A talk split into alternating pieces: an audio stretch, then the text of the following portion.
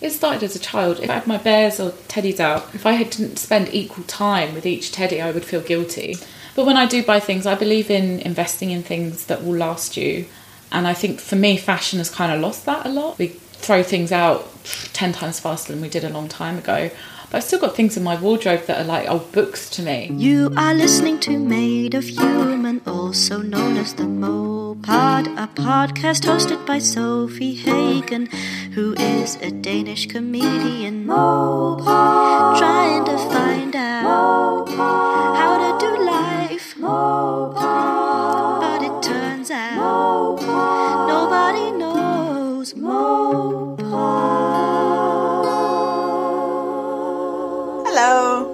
Thank you for deciding to listen to this episode with Jasmine Lee. Jasmine Lee is uh, an independent business owner, a fat woman who creates uh, size inclusive clothes for everyone. But let's say fat people, mostly. The only brand that I know of that caters to all bodies. And I'm, I don't mean in one of those like up to a 22. I mean all bodies. All of them. She is incredible. She's amazing. Uh, and I am so she was the she's behind the brand Plus Equals, which was the brand that I did my clothing collection through uh, this this year. So I have a very close relationship with her. I think she's amazing, and I hope you're going to enjoy our chat. It's both about you know the company and the ethics around it, but it's also about Jasmine as a person, as a, as a fat woman, and how she experiences the world. So I'm very excited about that. She is amazing. I went to see her when I was in Brighton, where I did the chat with Minchin, which you heard last week. And I went straight from that to my little hotel room, where Jasmine came by, and I, she had to sit on the floor. I had to squeeze myself into this horrible chair, but it was very cozy and it was very nice. And I'm so happy that she took her time to talk to me. I will plug one thing. Of course, I'm still on tour. You know all about that by now. But the main event that I want you all to come to is uh, on the January, on the January, on January 10th. What a shitty month to say. January. January 10th at the Union Chapel in London. Listen, I know people coming from Newcastle to see this. I know people coming from Manchester. I know people coming from Paris. People, I know people coming from Denmark to see this show. Uh, we sold about half of the tickets, so it's a whole evening. Now, these are the people who are on the lineup. So I'm hosting, you know me. Then uh, the guests on the lineup are Bloody Travis Alabanza, former guest of this podcast, Megan Crabbe, you know, Bodyposipanda, uh, former guest on this podcast, Rosie Jones, former guest, they're all former guests, Christelle Rasmussen, who's also Tom Glitter, Scottee, Glamrou, uh, Michelle Elman, and uh, who's also Scad, no, Scad, not Scad, and uh, Jess Baker, who you may know as the Militant Baker from the internet, and then uh, Jolie Bishop, who's one of the only ones who are not actually uh, a guest on the podcast yet. But it's basically, and it's I was like, oh wait, all these people have been on the Mopod, but that wasn't why I chose them. It's almost the other way around. They were chosen for the show because they're amazing people and amazing performers and amazing activists and incredible people, and that's why they're on the podcast because they're amazing, and that's also why they're on this show it's going to be a night of just all all types of performances. You know, like Rosie Jones, a comedian, uh, Christelle and uh, Glamrou are drag queens, and Scottee is just like an all round performer. I mean, I've never seen this many non binary people on the same lineup before. I think we almost have as many, if not the same amount of non binary people as cis people. Oh my god. So there's going to be drag, there's going to be uh, dancing and singing, there's going to be talks, there's going to be comedy. Uh, oh, we also just confirmed Smash and Monroe. And if you don't know Smash and oh my god, go and um, find her on YouTube. She's extraordinary. So, uh, yeah, it's on January 10th, so it's right when it's the most cold and wet and ugh time. Uh, also, why not give a ticket in uh, as a present for someone? If you're listening to this before Christmas and you still have presents that you need to give, this is like a good show to be like, oh my god, this is going to be an amazing night. It's going to be an amazing night, and what better present to give to someone than an amazing night? It's on my website, sofiehagen.com forward slash live shows. It's also on the world is on fire show.com because we call the show the world is on fire so let's do a show we're on social media we're everywhere it's on my twitter go and search for union chapel's website as well go and uh, find tickets because it's gonna be it's gonna i'm so excited jess baker has come all the way from the america from the us of a a country that is also on fire the whole world is on fire and uh, she's come. Um, I was about to say she's come just to do the show. She hasn't. Uh, she came over and I begged her to do the show with me. And uh, yeah, basically, just come, come to the show. I cannot recommend it enough. It's, it is insane that there are still tickets left. It's insane, and there won't be tickets left for long. So do go and get your ticket now, uh, wherever you're from in the world. Now, oh, I was gonna say one more thing, which I've now forgotten. I've forgotten because it's December and it's cold and it's wet and it's windy. Um, and I'm currently in like a state of quite quite high anxiety because I have a, a friend just messaged me that she's like in the area where I live, and then I was like, okay, like, why why are you saying that? Why are you saying that? You know, because I, I need I need a warning before people come by, right? So and then she just didn't answer, and I'm like, oh fuck, is she just gonna ring my doorbell? I'm gonna shit myself if she just rings my doorbell. And I'm also expecting a parcel, so I can't even just ignore it if someone does ring. Because what if it's a parcel? What's if it what what if it's Christmas presents? So now I'm just so anxious. I'm super anxious that she's. I'm just gonna have to open the door and be like, "What are you doing? What are you doing? What did I tell you? Do you know? Oh, oh it's so it's so scary. Anyways, uh, so I forgot what I wanted to tell you all, but in essence, uh, oh yeah, maybe I just wanted to remind you that I am on tour still. So if you go to sofiehagen.com forward slash tour, you can see where I'm going in the new year. The first date will be in Farnham on the 30th or 31st of January. You can go and check it out. And then I'll be touring till June. June. So, anyways, I'm going to let you listen to this episode with the incredible Jasmine Lee. I'm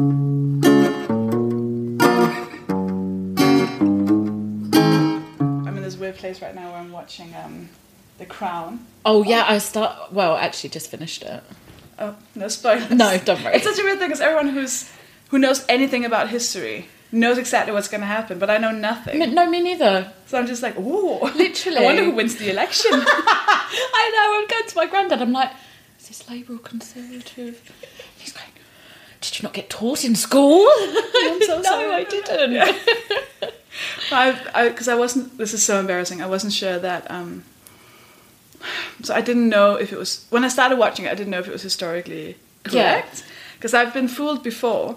Yeah. Like I, Game of Thrones. I didn't know anything. I just started watching, going like, "This must be about a certain this time." Be real? And then there were fucking dragons yeah. all of a sudden, and I was like, "Oh, hang on." So I was Maybe watching not. The Crown, and then there's the the Great Fog. Yeah. And when I was watching that, I was like, "Oh, surely no, not." This, this better not be fucking aliens. oh, I would be so mad. I'm gonna be so mad if aliens are in this show. oh my god! Imagine. I was like googling fog London. Oh, it's a thing. Okay. no, the London smog is real. They're not coming real. to abduct the Queen. I'm so angry. Like, oh, I almost believed you. I almost oh, believed this so happened funny. in real life. now there's fucking aliens coming. that would be brilliant. Plot twist.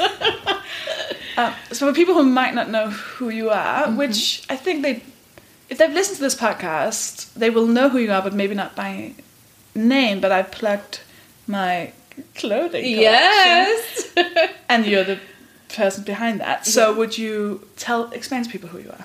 Um, my name is Jasmine Lee, and I am a plus size business owner, fashion business owner, designer, lackey of everything. um, I run a, bus- a, business called Plus Equals, um, which you've done a line for. Mm-hmm. So here we are. That's so. That is. That's so cool, and I, I, I talked about you at a unnamed event recently, uh, which was a, a company that was also in some somehow related to plus size fashion, and they were not doing a good job, even though I was there representing them. And I plugged you as I was like the only, the only clothing label. it's very controversial saying that, Oh, thank you. but you're okay. All the way back. So where? How did it start? Um, it started really as a sort of way out of a very depressing part in my life. Um, I cared for my nan for about 15 years um, and she had passed away. And I sort of found myself shut off from the world. Um, but this is the thing about grief, I think it uh, forces you to reassess everything in your life.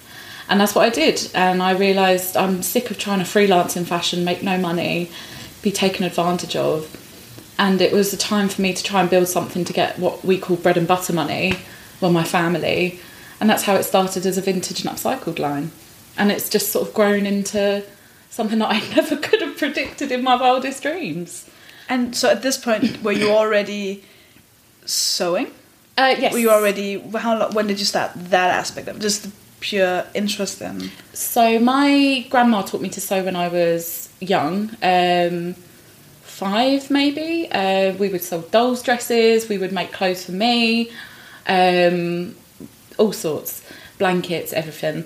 And it sort of carried on a bit throughout my teen years, but I got to a point where in GCSE I took textiles and it sucked the life out of me, like wanting to love sewing. I just sort of stopped for a bit. Um, I worked on my prom dress with my nan, especially when you're a plus size kid slash teenager. Finding stuff to wear that you like is near on impossible. So that's sort of our solution. And then um, for a long time, I just sort of stopped. I didn't really have a lot of confidence. But um, again, it was after my nan passed that I sort of dusted it off and bought it out and um, started making up some funky clothes. So did you like clothes when you were a kid? yeah, it's. I think for me, it's always been fashion. Um, I was always obsessed, and I mean, it is conflicting because especially when you're like a fat child and you love something that's like it's like watching ballet dancers and other sort of people. You're thinking, oh no, one will take me seriously there. But I loved it. I draw and draw and draw and draw. I have sketchbooks, boxes of them filled with stuff that I'd drawn for my dolls or random models.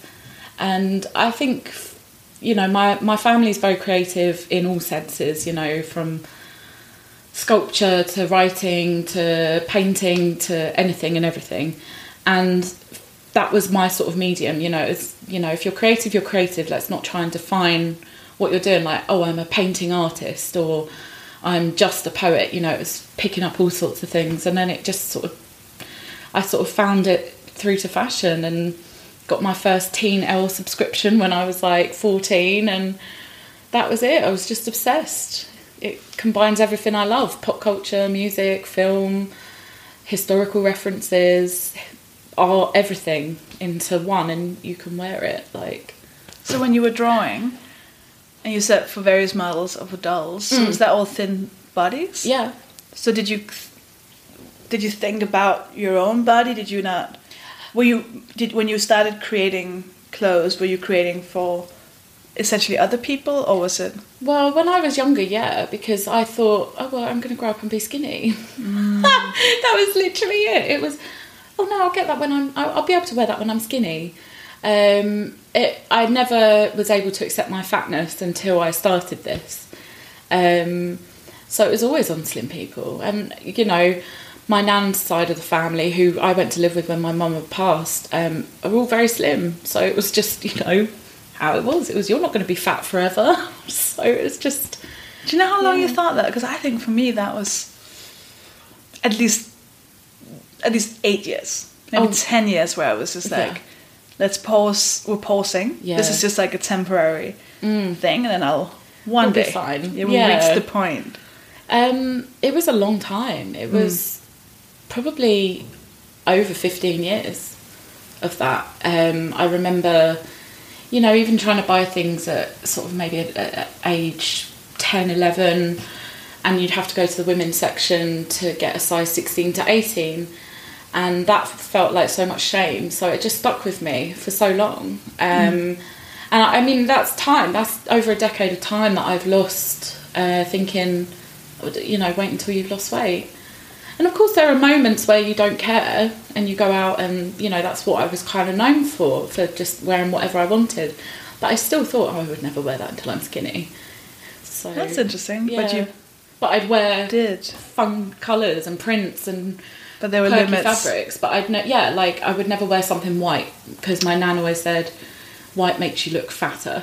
Oh, Don't yeah. wear stripes that are um, vertical, uh, horizontal because they make you look bigger. Mm-hmm. Don't wear a too low cut top with a waist belt because that will make your tits look too big. You know, it was so Mm. yeah, many nothing rules. tight around the stomach. Yeah, like skater dresses are the best and all of those things. Yeah. Yeah, and I lived by fashion rules in that sense. But in terms of colour and makeup and accessories, that was where my release was. And I think maybe that's why I've gone so hard in Plus Equals to try and steer clear of no rules because it holds you back. It's depressing. So what's your relationship with um, visibility? Because I feel there's such an interesting thing happening with fatness, where we're both ignored so much and we're so invisible to in so many aspects. Hollywood is one of them. Fashion is another one.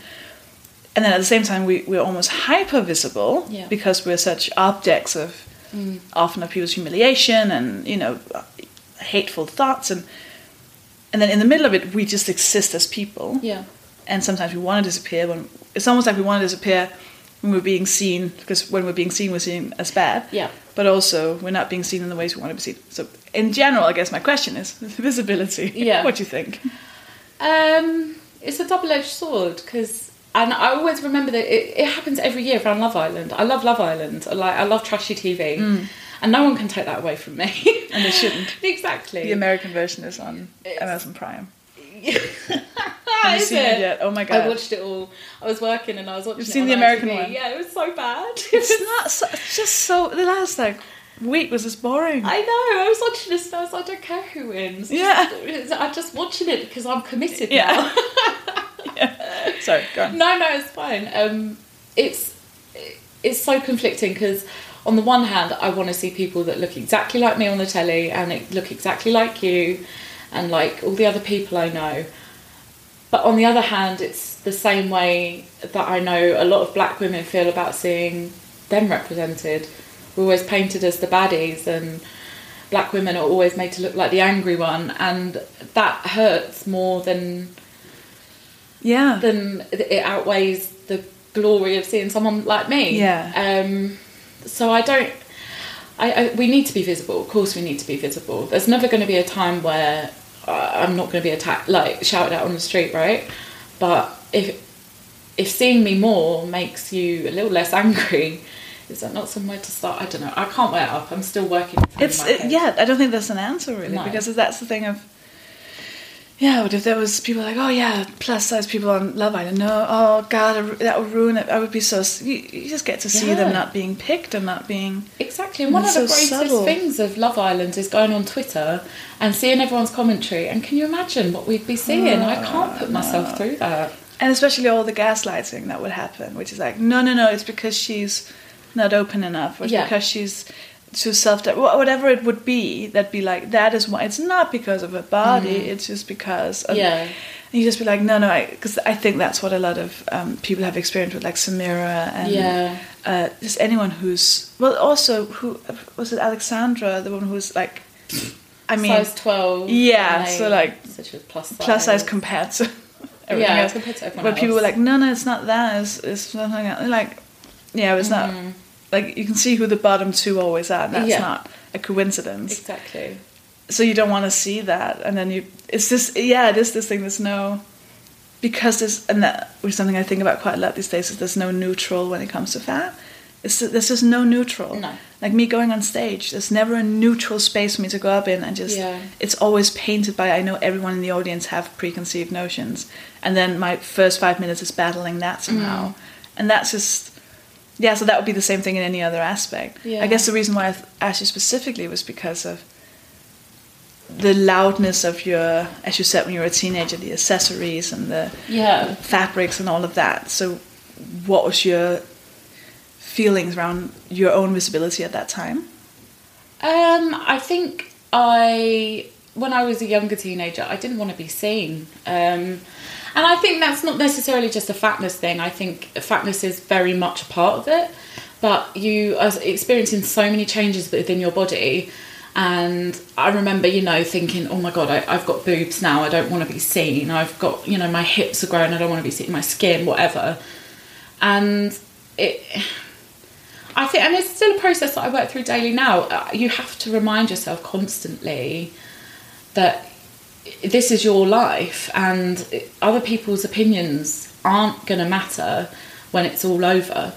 And they're not as sure as hell not going to affect you if you let them too much you know? If i let that person who just called me a fat cunt because i'm having a cigarette and a croissant on my lunch break get to me then i'm giving them the power to take my visibility you know? It, mm.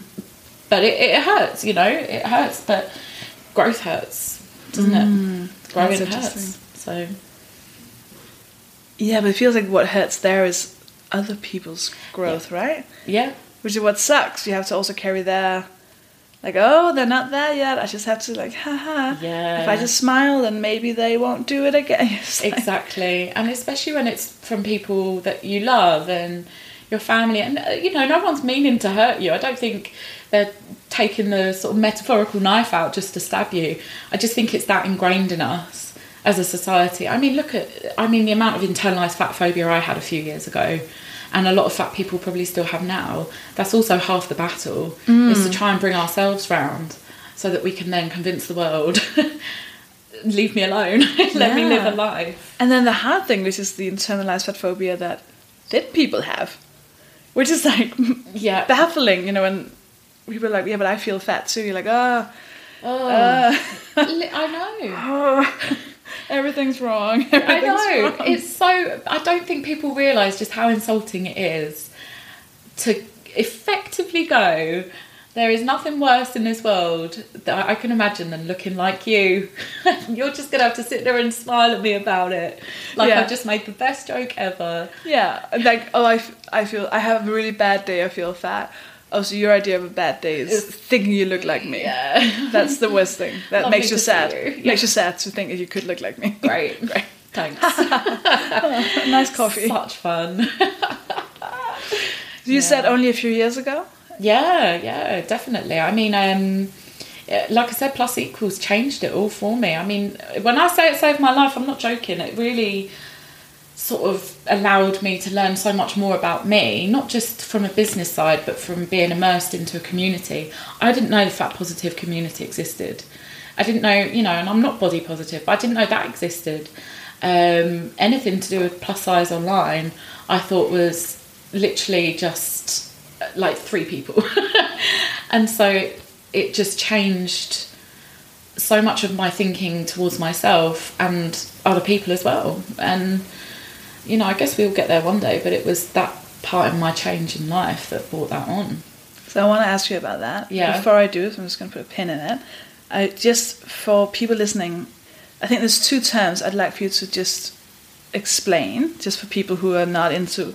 I think you saying you didn't know. I was like, it reminded me that there will be people listening who just don't know either. Mm. So you differ between plus size and fat. I'd like to mm-hmm. know the difference. And then you said I'm not body positive, so also explain that. I mean, I think I know the answers, but Yeah. some people might not. Um, I would say difference between plus size and fat to me is purely grammatical. Um, plus size is the nicer way to say fat because there are many people who don't like the word fat, and that's fine. I've been there, you know, but we learn to accept that it's not a negative word. Um, some people might say that plus size, the difference between plus size and fat is um, Iskra Lawrence and Tess Holliday, you know? Who's? Iskra Lawrence? Oh, yes, So, yeah. yeah. So she's considered plus size, right? I would never consider her plus size, but that's how the industry sees it. Mm. I can't change that. Um, and as for body positivity, um, I struggle with a lot of things that try and encompass this, like, oh, just be positive and it'll all be okay. Uh, fat positivity is very different to me. It's more rooted in activism and, you know, coming to terms with the word that you've always seen as your worst enemy is actually a friend, you know? Uh, whereas body positivity to me fit. I don't want to be controversial here, but it feels a bit more cult like. Um, and it's also just like the pink pound, it's been completely co-opted by places that shouldn't be co-opting this, just to make a bit of money. And I realise that the argument, the back and forth between, oh, but we, you know, me with my belly roll, I'm allowed it too, and I appreciate you allowed it too, but I would quite like a space where I haven't got to worry about that or worrying about hurting your feelings. And that to me is fat positivity and fat activism. Yeah. Yeah. Yeah. Agree. Yeah. yeah. Obviously. That was interesting. You use the word cult because I feel like in my head, a cult is such a. It feels like a small thing, but I guess it isn't because I feel like body positivity is almost like the opposite, where it's one of those things that everyone can just say, and there's no real. I think mm. of a cult, I think that there are rules, and I think within, which is what I think body positivity lacks. I think everyone goes, oh yeah, body Yeah. positivity. Like, you don't know what it means. You don't know the history. You don't know who fought for this. You don't know what it encompasses of what that requires of you to Yeah. claim. Mm. It's a big thing for you to just be like, I'm body positive. Oh yeah, okay. So who does that? Yeah. Who are you including Know in that? everything. Who are you amplifying? What you know? Yeah. So some, for me, it was like I was like, oh, cult. That sounds like almost. I'd almost wish it was a cult. well, there'd be some. But if you could kick like someone out for not following. That's true. That would be good, wouldn't it? true. You're not allowed. You're not allowed to anymore. Leave. I feel like it, but the gathering, the way that people gather together, and I feel like it's a bit mm. of an attitude. If you search the hashtag, it's going to come up with on the top posts on Instagram, like all white girls that are mm. all cis, most likely straight, able-bodied, and they're all hunching over in that position. Mm-hmm. And it feels like if you're not a part of that you can't be a part of that. And that's what i grew Yeah. up feeling like my whole life so you're Yeah. kind of yeah Yeah. And also now it's loads of weight loss as well. It's loads of like I'm um, body positive because I'm taking care of my. You're Yeah. like, oh, we're go- we've gone full circle. Yeah. now. Like, it's like it's been taken it's been taken Yeah. and let them have it no, we didn't like Have it anyway. yeah exactly So, I guess what was the, the question? I guess is when you've been told, and that's just as a woman, mm. as a fat person, and just I mean, what most of us are told, uh, to not take up space, and to not. I just I there's just lower expectations for mm. people like us. Like when I'm I'm technically a business. I am a like I am a business, Yeah. so I have like a business account and everything. Mm-hmm. And that still feels weird because it was never even in the back of my head. Yeah. To have a business sounds i like know wait what like It's- like a man like like a man and like the man What- Yeah. so for you to start a business what Yeah. how to go from there to there Oh my god. it's still to me, I just laugh about it all the time because I'm like, this is not yeah. my life. you know, it's amazing. But I, th- and again, I'm, you know, I'm trying to do some stuff with the trust, uh, the Prince's Trust to try and push it a bit more. Um, when you're in school, I don't know how it is for you, um, but your options are not spoken about when you leave. You know, it was literally. I think maybe that's changing now that university isn't like the sort of assumed next step, but I hope so. at school that's what it was for me it was like you need to get good grades to go to college to then go to university and i didn't get good grades but i went to college and i didn't get good grades there but i still managed to get to university and when i finished again no talk of what you can do it's which is just what did you study uh, i studied fashion promotion in rochester in kent Okay. uca which is a very strange area um, and I I just struggled for so long when I left uni. You know, it was sort of trying to get on the ladder to become a part of a graduate scheme or to, you know, work. I and this is it in fashion, and it probably is in comedy as well. You've got to gig, gig, gig until mm-hmm. you can't even afford to pay your rent, and you're mm-hmm. about to be kicked out. You know, you've got to give all your free work away and put in all your money to travel there. And I just couldn't do that. I was caring. I didn't, you know, from a working class background, raised on benefits, and we don't have the money in my family. So it just sort of became, you know, the idea was there, but I never, you never believe that you can really go for it and make it a success. But I'd seen a few other people around me doing it, and I thought, "Oh, give it a go. You know, there are people that will help you with that. And so I, that's why I decided the Prince's Trust route was best for me. and what does that mean Um, so I went to an Explore Enterprise course, which they did, which is a four day business course.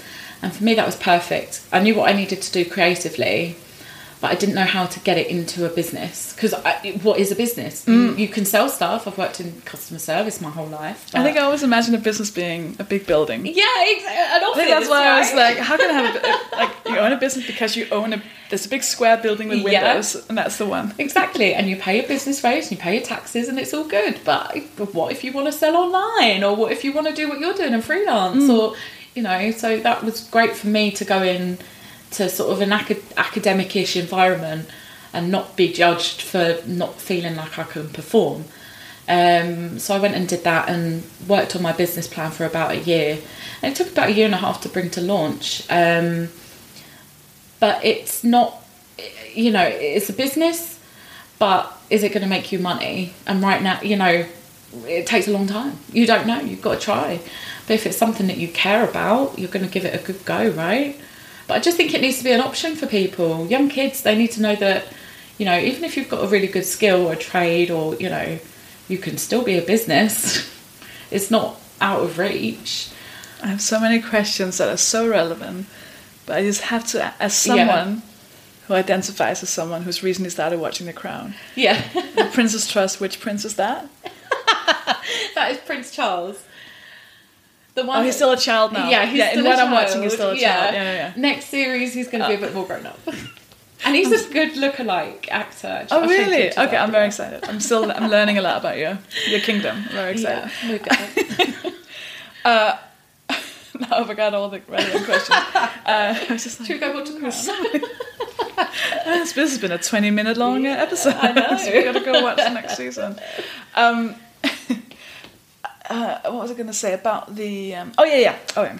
So, I, do you know this whole what's it called? The, there's no ethical consumption under capitalism. That also goes for there's no kind of there's no ethical anything under capitalism. Yeah, yeah, totally. And you're trying to run a business in a capitalist society. Yeah. So you must constantly be battling with, maybe not battle, but Oh, it's a battle. face, yeah, with the things you could do to make more money, which would be. I mean, I can't imagine anything ethical that would make you more money. Do you know what I mean? And then having to sustain yourself and also being working class, and like not having some parents' money behind you that, well, I'll be fine, whatever, this is like a Mm. hobby. Um, but then also being part of a community that's quite uh, I say this as someone who's definitely part of that community as well. Like it's a hard, you know, there's a lot Yeah. of calling out, calling in, which is all fair, and we need that. It's, But it's also it could be emotionally quite hard sometimes. So you're kind of between these two things with like ethical and political correctness and all of this, which is like Yeah. important, and then needing to survive. How do you balance that? I think that's the beautiful thing about setting up your own business is that you are doing it on your own terms. Um, I feel like before I set this up and sort of, you know, and for the record, I still work part time. I've just come now from my part time shift. Um, you know, we're doing good, but it, like I said, it takes time. Um, for me, it felt like a choice between do I work for the man, earning him millions, and I'm getting paid less than ten pound an hour to go and you know deal with people calling me names and throwing stuff at me, or do I try and do things on my own terms, try and put out the change that I have been wanting to see in this world, and try and make it a bit better for the next person? Because you know, this has always been something I wanted to create local jobs. There's so many creatives in Brighton that need the chance that I never had. Um, and to me, the second option worked out. If- I, I always take this from my granddad, right? He's the biggest, best socialist I know. And I love him. I know, he's so cute. Um, he he loves shopping. And I said, Grandpa, you are such a contradiction. And he said, You can't have it all. You can't. And you know, I can I can do what I can do in making fashion a little more ethical on this scale, um, and try and build it up that way. Um, or I could do nothing at all. Again, back here. But it does, you know, it does wear on my conscience. You know that you're fighting, you're sort of working for the very thing that you're fighting against. Um, but I, I don't know. I think that with the sort of new wave of what's happening culturally, politically, we're maybe leaning towards a sort of fairer idea of capitalism. Well, I'm so I sorry hope. for my face. I'm like, mm. like I hope so, but that's very optimistic. Oh, very, very. I was like, yeah, cute. yeah, cute. You never know. I don't know. I think awareness is so Yeah. important, and Yeah, the first right. thing is that we're awareness. We're not seeing like the documentaries on Primark and Mm. um, making like ki- the kids making stuff. We know that's happening. Yeah. You know. Oh God, sorry. Hopefully, we can. I don't know. No, it's, I'm trying no, to be optimistic. I know what you mean. But then there's also the other force, which is a constant reminder and a constant pressure, yeah. and a fair pressure to an extent, uh, to be right on all the time and to be. And Yeah. you have, and this is important to mention, that your brand is so inclusive when it comes to um, your models, so all Mm. this non-binary models, uh, femme, men, and it's your clothes isn't gendered, and like Mm. Yeah. so- within that aspect of it, it's brilliant. And you go you. all sizes in Yeah. terms of you can. There's a size on the website, and then you can email you if you have specific and measurements and all of Mm-hmm. Yeah. that, which I don't know many brands that do, if if any. I know that they, I know that they exist because I ran into one on Instagram, but um, not not. I, you was the first time I ever saw it. Okay. basically Thank you. anyone who do all sizes. Yeah. like, all sizes to a 22. Go fuck yourself. yeah, literally. Bye. And uh, also you sew it yourself, uh, or you Mm. have you, you pay people to sew it. Um, so there's all of that. That is already more work than yeah. most most people do, right? But you will always because you are so because you're already at such a high level of ethical or whatever the word is, Mm. um, social justice warrior scale, you're higher. the, the, there's the pressure as well, isn't yeah there? Yeah definitely especially with what you were saying about the plus size community it is hard and you know when i first started i was like why don't people like me like they like asos and boohoo and this and i I want likes and I was like, wait, why? You're not competing with them. You're not trying to be the next Boohoo or selling 99p bikinis. That's disgusting. That's not even, doesn't even pay for fabric. I don't, and it, it is hard, but, you know, and especially I think that the, the sort of biggest tirade of shit was when we launched our line and Yeah. people were coming at me about the price and Yeah. we prepared, you know, We knew it was going to happen. yeah, Yeah. and you had said to me, and I prepared myself for it. But what I didn't think, I didn't really guess that people would be so nasty about it. Yeah. That's what's wild. Yeah. And so I think when you're doing something that you, you know, I believe in what I'm doing, and I think that's why I care so much because in first time in my life I've got something that I think, yeah, like this is going somewhere. So you do when you believe in it that truly, deeply, madly, you sort of try your hardest to keep a bit of a barrier up, right? Um, But there are times where you're like, really, I'm not working 18 hours a day to like deal with your shit. Which is a fair feeling to be like, you know, because it's it's the, it's like, it's, it's the yeah. Feel your feelings. Yeah. Mm-hmm. You've you're part of an oppressed group. You felt uh you know, and it, when it comes to price, you know, you you're being taken advantage of by Yeah. the system. We live in a capitalist society. You're not being paid fair wages. Poverty Yeah. is a huge problem. Of course, you have a lot of awful feelings about um, in that how they feel, not that they Yeah. are, about how something is suddenly you thought this was going to be an inclusive thing that included you, but it doesn't because you don't have ninety pounds for a Yeah. jumpsuit. I completely get that. Yeah. and I understand the feelings. You're allowed to express them, but then there's this other side of it, which is you have to choose one, Yeah. right? You have to choose one. Like Exactly. we could have made it so much cheaper, but then Yeah. someone somewhere would not have been paid enough to do this, and it wouldn't have been made here. Someone would- have been taken advantage of. Yeah. So, which is how we tried to explain it. Was like we had to choose. Yeah. you have to choose, and we chose this one for Yeah. this thing, exactly. and then you can get really cheap clothes over here. Yeah. but that is then selling out on another point. exactly and it's it's never easy to try and break that down to someone but it's it's like it's something that you've been through right mm, It's like, yeah. you know i would love to buy something and i think you know the biggest thing is size that's the biggest barrier i would love to buy i'd love to save my money and go and buy a pair of lucy and yak dungarees in my size but they don't make it mm-hmm. so it's there and it's in your size and it but it's not in your price range i get it it hurts it Yeah. sucks it's shit but you, you know, Yeah. are we going to sit and complain or are we going to try and do something? You know, you don't have to buy it. That was the other Yeah. thing that really got me was like, I appreciate your support in any way possible. Yeah. Retweeting, liking, commenting, an email, whatever. But you know, I appreciate it. It's not for everyone to buy. Yeah, but it's also the it's, and I think there's um, and I'm trying to now preempt people who feel. This is on me. I feel like the this is like almost like meta, like trying to imagine I was Yeah. another activist or like, or I'm like. Also, because I, want to both acknowledge that people have their feelings and the world is unfair. and Of course, people express, and also it, I know it hurts more when it's someone you expected to include Yeah. you and they don't. I get that's why Yeah. people who are already trying are probably getting Yeah. worse reactions, like in terms of emotion. And I get loads of that for so many things where I'm like, mm-hmm Yeah. you know, I get it, but also, like, please take a step back and see who it is you're Mm. Shouting at, you know? Because if, You're still a human. yeah, but also, like, you're. You're self-started. You're working Yeah. class. You're, you know, you're a woman. You're fat. Like you, Yeah. we're part. We're like you. Like we're Yeah. part of this. I get it. You know, like, Exactly. sometimes I wouldn't be able to afford my own yeah. clothing line. Like, Exactly. And that's, you know, and I And think, there's just room to talk about that Yeah. side of it as well, basically. Yeah. Of and it's hard to say to someone who's already like I imagine most of the people who are reacting Mm. like that.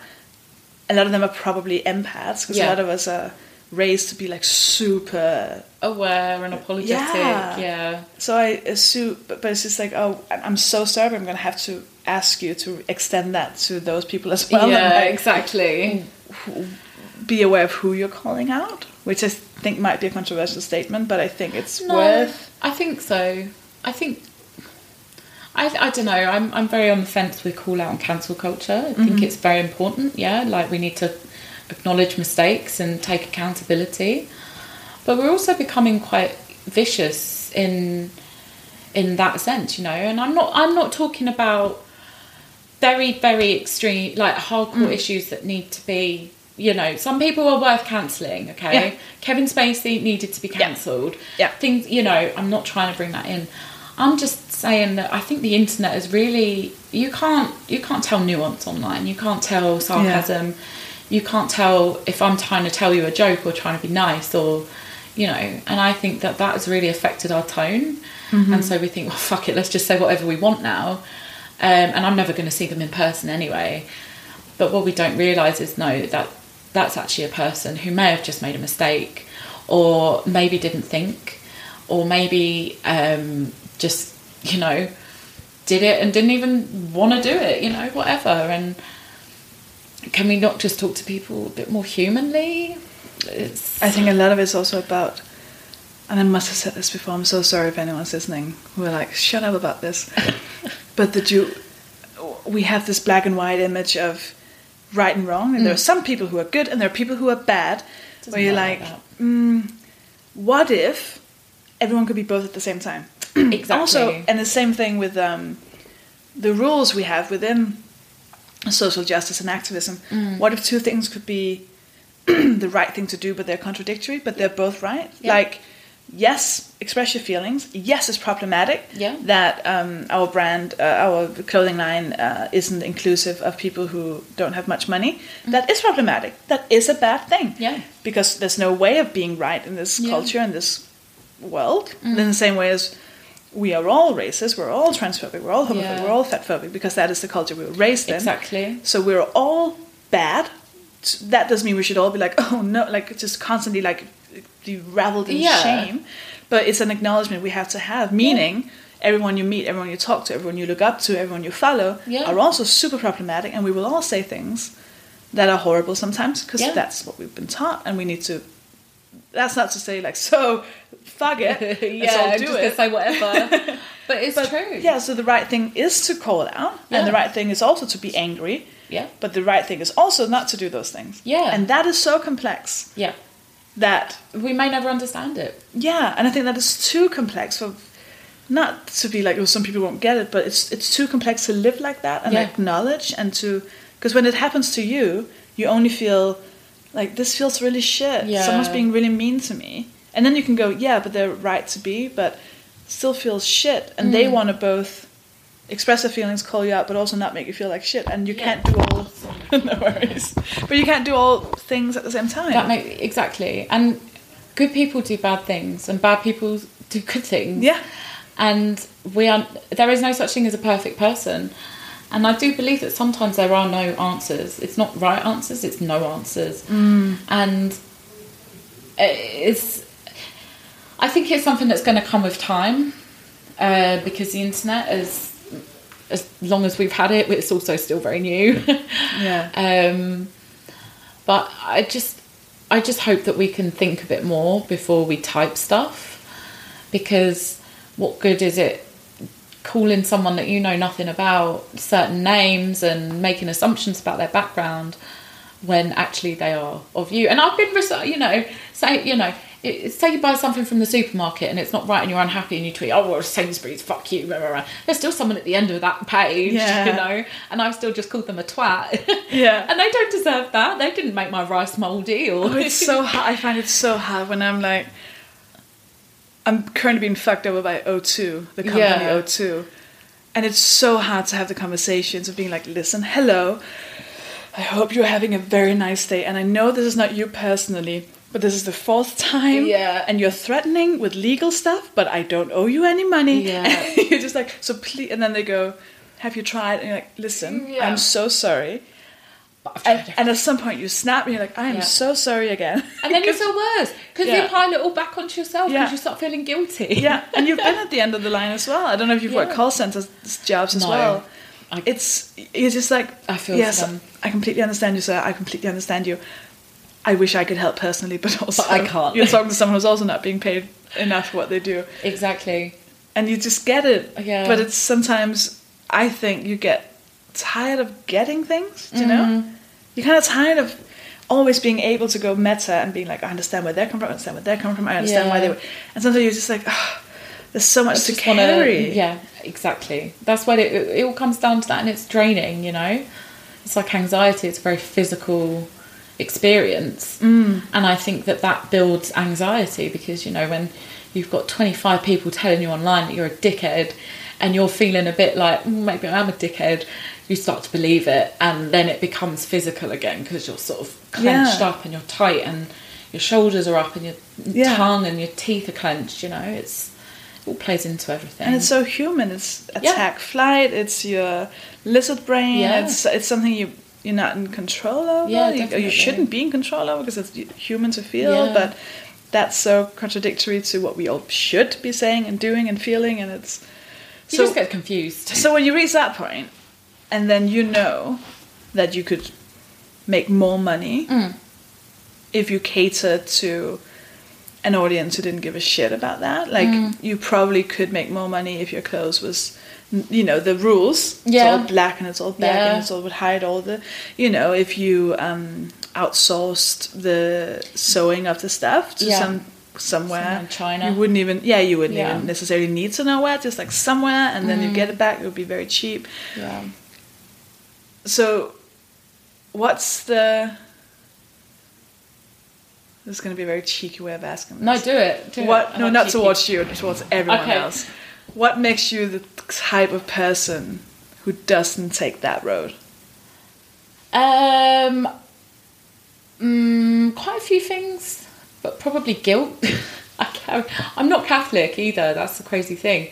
Um, I carry a lot of guilt, and I always have throughout my whole life. I mean, it started as a child. If I if I had my bears or teddies out, and if I had didn't spend equal time with each teddy, I would feel guilty. oh and it has progressed until you know I, I had some great therapy a few years ago um, but I still carry that with me a lot and I feel I'm I'm playing into someone else's suffering um, I'm playing into the environmental issues um, and I'm exploiting like I'm exploiting people f- for what my brand to make people look good so I'm going to make people feel bad to make people feel good that makes no sense to me.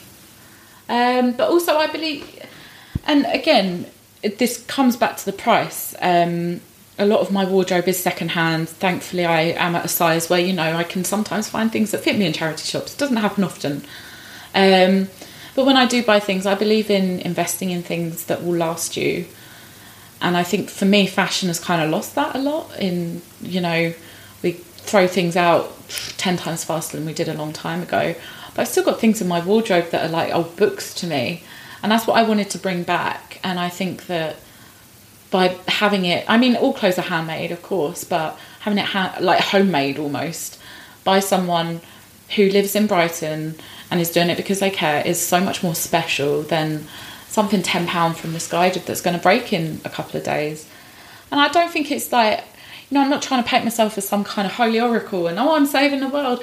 I think it's just when you do this on your own terms, you are in a position to make those decisions.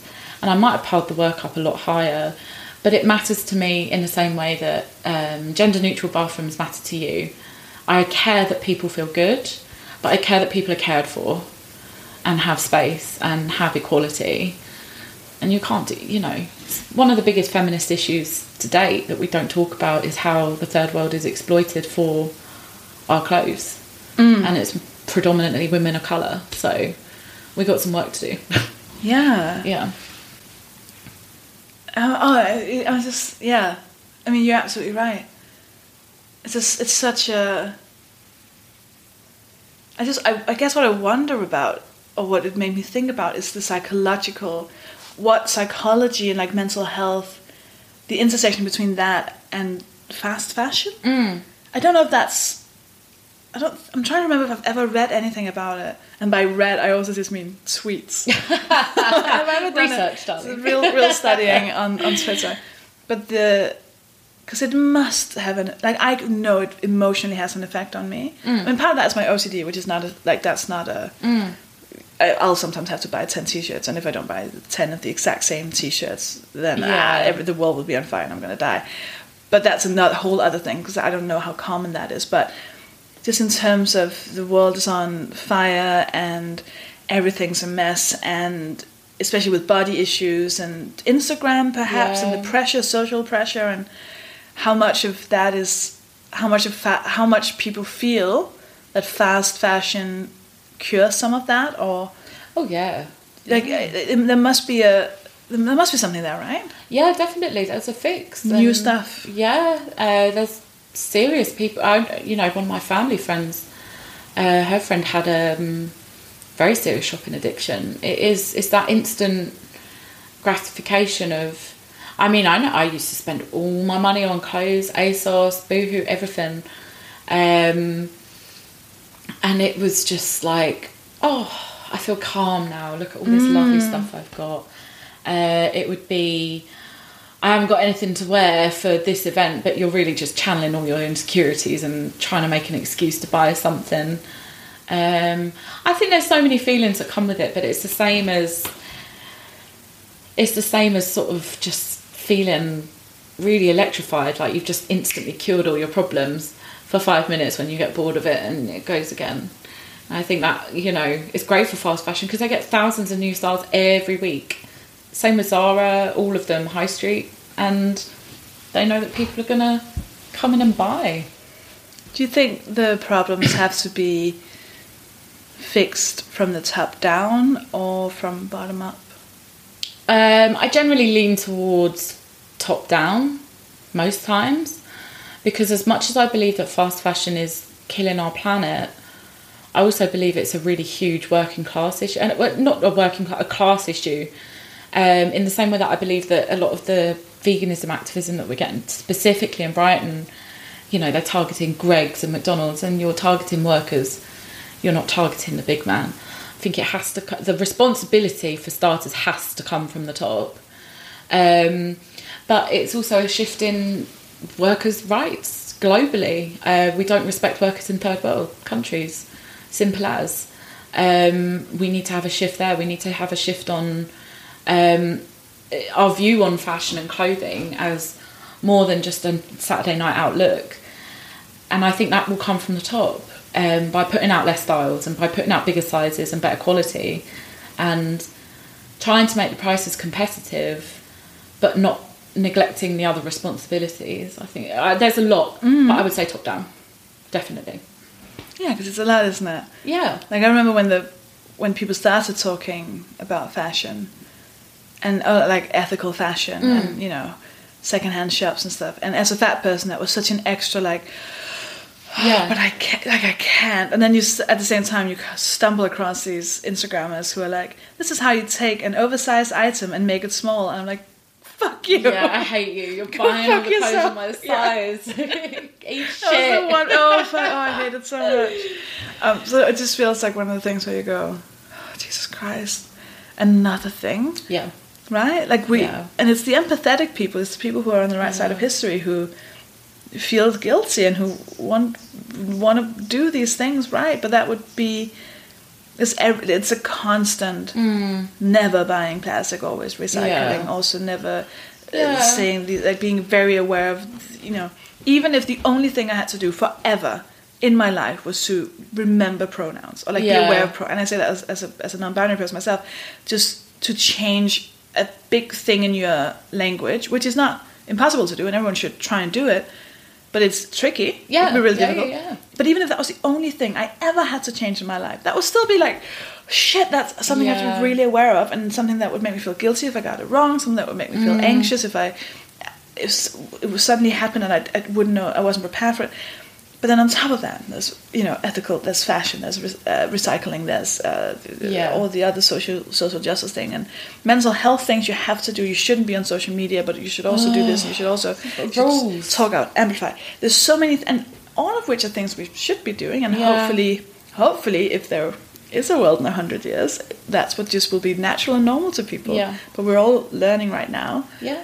and it can just get it can be quite a lot Yeah. Oh, and i would love it gosh, if the yeah. government would just like Well, this ah is we'll make it fine exactly exactly this is what is the problem is that you've these these industries i mean as great as the ethical industry is it's really profiting off making people feeling bad for not doing very well and it, it- you know i think that one of the biggest hopes is on people kind humankind is to convince us that we're the ones that have caused climate change.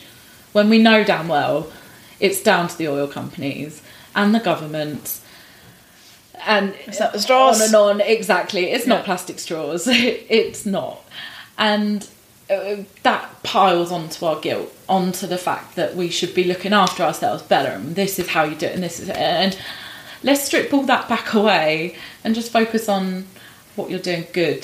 Mm-hmm. and that you know this especially with my mental health uh, my depression my anxiety sometimes it's getting out of bed having a wash eating and getting dressed. That's it. You did that Yeah. great. Yeah. You know? And though when we start to work around those things i think we can then look at like our lifestyle with that. So that's where i started thinking only buy from here or here when you really need it. Because i'm looking after these other things and i'm doing all right with them. And it, it's back to the gaslighting again. You know you slip off one thing and that's it. You've done awful for the day because you haven't eaten a vegan thing and this and that. And that's not i don't think that's how it works. You know the changes Yeah. are made by little steps and being aware. Yeah. But you can do what you can do but you can't let it run like run your whole life and ruin Yeah. things for you. That's the only thing I. So at the time of recording this, which I think will be, I think it'll come out a bit later than than the election, but at the time of recording this, we still don't know what will happen. Mm. So whoever listens to this will be like, "Nah, what a great time!" i'm we feeling know. optimistic Yeah. mm, Yeah. i'm trying very hard Well, what I, what does make me feel, the idea of it going well yeah would it would just be such a relief Yeah. because you would and of course there are problems within any government Oh, yeah, yeah, yeah, but id- it would just take some of the weight off because someone would be trying to fix something from the top down that, Mm. and that would be such a psychologically not that i'm like haha let's go throw plastic into the ocean no but but you still just be like oh thank god at least someone is in in charge who is moving it in the right direction and it would just give you a bit of oh, just a bit of breathing space yeah right yeah exactly and even just to try and solve some of the class divide that could maybe bring some of us to a point where we don't have to feel like we're ruining the planet and you can afford to buy something ethical because your paycheck is going to last you a bit longer. Mm. Um, I think these things are all so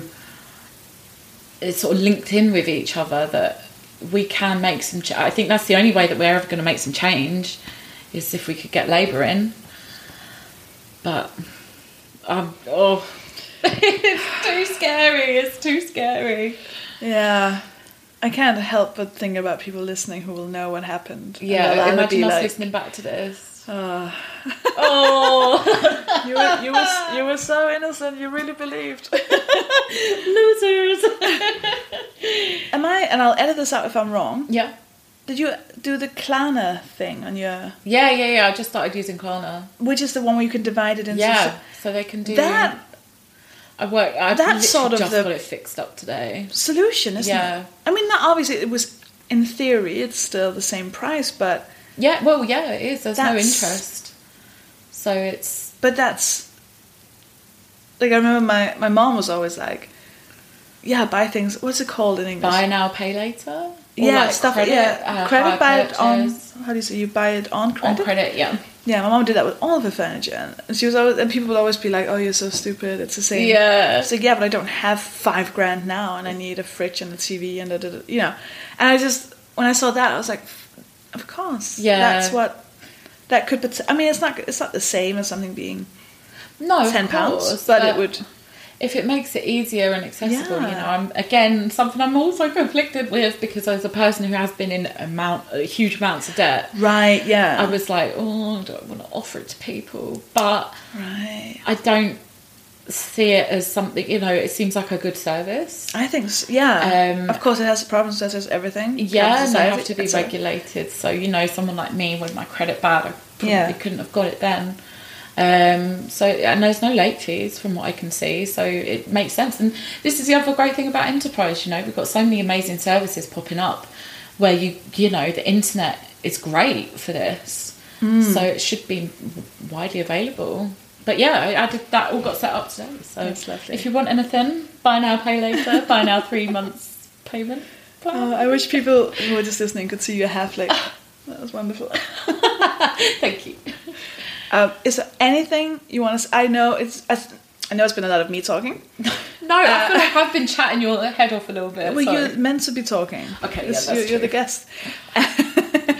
uh, is there anything you want to say that we haven't covered? Anything you want me to ask you? Anything that you were hoping we were going to talk about? No, I think it's been a great chat, isn't it? I'd loved it. I think we Yeah. easily talk for. Oh my god, we could talk for like the whole night. Yeah, no, it's been great. It's been great. Cool. I could talk about everything forever, but no, this is good.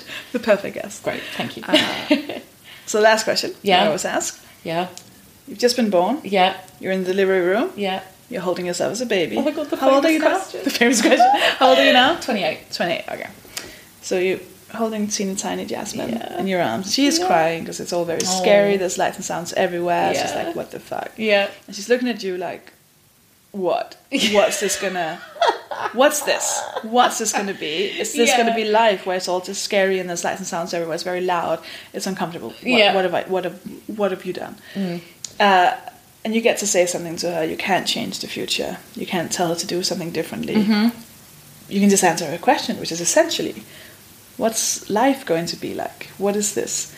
What would you say to teeny tiny baby you? I should have thought about this. This is the famous question. I didn't think about it. Um, what would I say? I would, I would probably be very honest and say it's going to be fucking hard, but the light will shine. Um, yeah, yeah. That's not. I- It's hard, isn't it? Because you don't life isn't easy and it isn't nice all the time but the good bits are the light and that makes it worthwhile right so yeah it's shit but it can be good as well it's so poetic sorry Do you still need to be told that? pardon Do you still need to be told that? sometimes some days absolutely um but i got my i got c'est la vie tattooed on me because that was like Ah, quite a nice beautiful. saying for me and i try and look at that and i'm like oh no it'll be fine and if it's not we're all going to die anyway because it's going to explode soon so You know there is a comfort to that, isn't there? It really is. It cannot get much worse. I used to be really scared of- and we're living Yeah. through that. So I used to be really scared of those disaster films. Like, what if that happened? Now I'm like, oh, what if no, it's gonna happen. I'd have to pay So my mortgage. We gotta make the most of it. mortgage. well, thank you so much for doing this. Thank you It's for having very me. lovely. I'm honoured. Plug your stuff. or in Um, some instances, our stuff. our stuff exactly i saw that hair flick um, you can shop my collection uh, at plusequals.co.uk and you can shop plus equals times Sofie Hagen at plus plusequals.co.uk um, instagram is plus equals and facebook and twitter is plus equals uk And ex- can you quickly just, how would you summarize the style of your clothes? Um, I would say plus equals is um, loud, vivacious, in your face, unapologetic, and soothing because textures are very soothing. Yeah. Nice fur. You ever just so, stroke Yeah. sequins? Yeah, it keeps you calm. Really Yeah, calm. that's true. Yeah. There's a lot of sequins, which There's I a love. lot of sequins. Thank you so much for doing this. Thank you for having me. I feel honoured. Mopod. And remember that we did an extra bit of chatting after the original bit of uh, the main episode, what you just heard.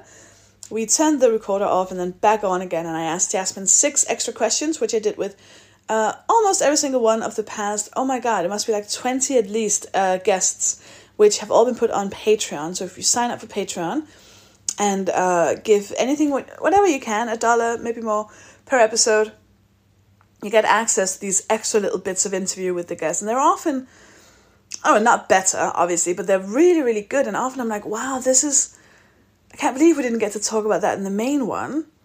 I mean, I've had guests be like, oh, by the way, I have magical powers and I can see into the future. like, I've been like, what? Why didn't you mention that earlier?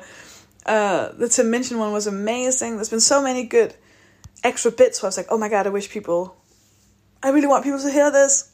And you can if you sign up for Patreon. And uh, I love every single one who do that. I get a little email every time someone signs up, and I'm always like, yes, thank you, thank you, thank you. I look at your name, I look at your email address, and I'm just like, yes, I love you, whoever you are. You sat down right now and you made the decision to go and support this, which is like, there's no middleman. That's what I love about Patreon. I think I've told you this before. It's just there's no one telling me what to do or how to do it, so it's all down to me. And I think I'm making real good decisions. I think I'm getting real good people on. So, thank you, thank you for your support. Now, obviously, there has to be something in in uh, some kind of treat for the people who go beyond. Uh, the people who give five dollars or more per episode. By the way, you can give five dollars or more per episode without having your name read out loud. You can all that you can do on patreon.com you can go in and be like oh i don't want my name out there you can also decide what your name is. You don't have to use your real name as you will be able to tell by some of these people um, these legendary people. Uh, but i want to say a massive massive thank you to these people who are uh, friends of the podcast. That's five dollars or more per episode. The magical people who make all of this happen. I want to say a massive massive massive grateful thank you to Andrea Papillon, Andrew January, Andy Walker, Anya Knoblaug, Autumn Blue Sky, Barry Norton, Caitlin Cat Posey, Cherry Winter, Chunky Yet Funky, Claire McCowlin, Danny Beckett, Daniel Reifersheet, Eleanor, Emma Chan, Phenelodon Privaceosaurus Aurora Teratops, Gillian Davidson, Gillian's new, hi Gillian, uh, Grace Ann, Hannah Rose Tristram, Harry Van Dyke, Harry Minot, Minute, Minute, Ida Søgaard Larsen, Josie, Kathleen Gudmundsson, Kathy Draxelbauer, Katie Hatfield, Katy Travis, Kim Williams, Kirsten Davidson, Chrissy Nicholson, Lillian Harry French, M. Dash, Maeve, Maeve Houlihan, Houlihan, Houlihan, um, Maury Fraser, Maketa Dubalova, Megan Roberts, O Go, Paul Swaddle, Perpetual Motion, Pierre Finne, uh, Rachel Evenheim, um, Rachel Fairley, Rachel Phillips, uh, three Rachels there. Ragdoll, Rianne Rivers, Robert Knowles, Robin Kappa, Russell Hughes, Sarah Ferrer Ikerson, Sarah Allett, Sarah Brazel, and Sarah Plumer. Four Sarah. Sarah is still the winner this week. How exciting is that? Susie Tyler, Victoria Greer, and Victoria Layton. Uh, now, obviously, this is on the date that I am recording this. We're doing these a bit in advance because um, my uh, wonderful uh, editor, Dave, uh, is, is not going to be around much for Christmas, so we're doing all of them. And so, but anyways, what I'm saying is, if you're listening to this and you have signed up to become a friend of the podcast and your name was not on the list, it will be in the next round of um, me recording these intros and outros. So have patience. Now, you are all amazing people. Thank you so, so much for supporting. It genuinely means the world. Also to the people who are giving less than $5 or the people who didn't want their name on. Love you all. You're making such a difference. Thank you. Uh, I want to say a massive thank you. Also, Merry Christmas if that's your thing. Happy holidays. Happy winter. Oh, sorry. I mean, how ideal is that? I'm just yawning at the end of this. I'm doing this in the morning. I have no excuse. Now, thank you to Dave Pickering for editing this episode, to Harriet Braine for writing and recording the jingle, and to Justine McNichol for the logo. Uh, thank you to usually thank you to thank I was gonna say thank you to the hotel for having us, but I paid, so I don't think that's up to them. so thank you for listening. Uh, this podcast was produced by Dying Alone Limited. I will speak to you next week. Bye.